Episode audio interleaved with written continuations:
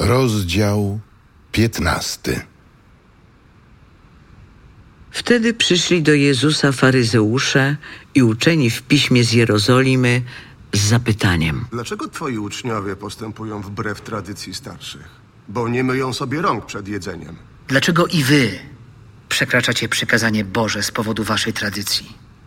Bóg przecież powiedział czci ojca i matkę oraz kto złorzeczy ojcu lub matce, niech śmierć poniesie. Wy zaś mówicie, kto by oświadczył ojcu lub matce? Darem złożonym w ofierze jest to, co miało być ode mnie wsparciem dla ciebie. Ten nie potrzebuje czcić swego ojca ani matki. I tak, ze względu na waszą tradycję, znieśliście przykazanie Boże. Obłudnicy.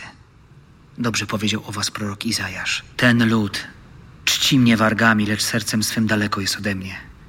Ale czci mnie na próżno, ucząc zasad podanych przez ludzi. Potem przywołał do siebie tłum i rzekł do niego. Słuchajcie i rozumiejcie.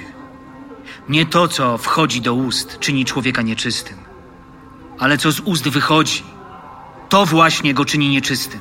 Wtedy przystąpili do niego uczniowie i rzekli. Czy wiesz, że faryzeusze zgorszyli się, gdy usłyszeli to słowo?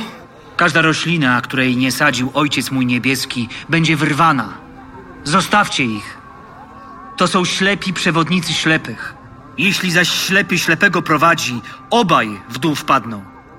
Wtedy Piotr zabrał głos i rzekł do niego. Wytłumacz nam tę przypowieść.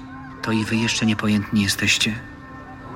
Nie rozumiecie, że wszystko, co wchodzi do ust, dostaje się do żołądka i zostaje wydalone na zewnątrz. Lecz to, co z ust wychodzi, pochodzi z serca. I to właśnie czyni człowieka nieczystym. Z serca bowiem pochodzą złe myśli, zabójstwa, cudzołóstwa, czyny nierządne, kradzieże, fałszywe świadectwa, przekleństwa. To właśnie czyni człowieka nieczystym. To zaś, że się je nieumytymi rękami, nie czyni człowieka nieczystym. Potem Jezus odszedł stamtąd i podążył w okolice Tyru i Sydonu. A oto kobieta kananejska, wyszedłszy z tamtych stron, wołała. Się nade mną, panie, synu Dawida. Moja córka jest ciężko nękana przez złego ducha. Lecz on nie odezwał się do niej ani słowem. Na to podeszli jego uczniowie i prosili go. Odpraw ją, bo krzyczy za nami. Jestem posłany tylko do owiec, które poginęły z domu Izraela.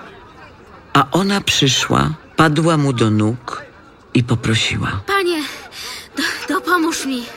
On jednak odparł. Niedobrze jest zabierać chleb dzieciom, a rzucać szczeniętom. Tak, panie, lecz i szczenięta jedzą okruchy, które spadają ze stołu ich panów. O niewiasto, wielka jest twoja wiara. Niech ci się stanie, jak pragniesz. Od tej chwili jej córka była zdrowa. Stamtąd podążył Jezus dalej i przyszedł nad jezioro Galilejskie. Wszedł na górę i tam siedział. I przyszły do niego wielkie tłumy, mając z sobą chromych, ułomnych, niewidomych, niemych i wielu innych, i położyli ich u nóg jego, a on ich uzdrowił. Tłumy zdumiewały się, widząc, że niemi mówią, ułomni są zdrowi, chromi chodzą, niewidomi widzą i wielbiły Boga Izraela. Lecz Jezus przywołał swoich uczniów i rzekł. Żal mi tego tłumu. Już trzy dni trwają przy mnie, a nie mają co jeść. Nie chcę ich puścić zgłodniałych, żeby ktoś nie zasłabł w drodze. Skąd tu na pustkowiu weźmiemy tyle chleba, żeby nakarmić tak wielki tłum? Ile macie chlebów? Siedem. I parę rybek.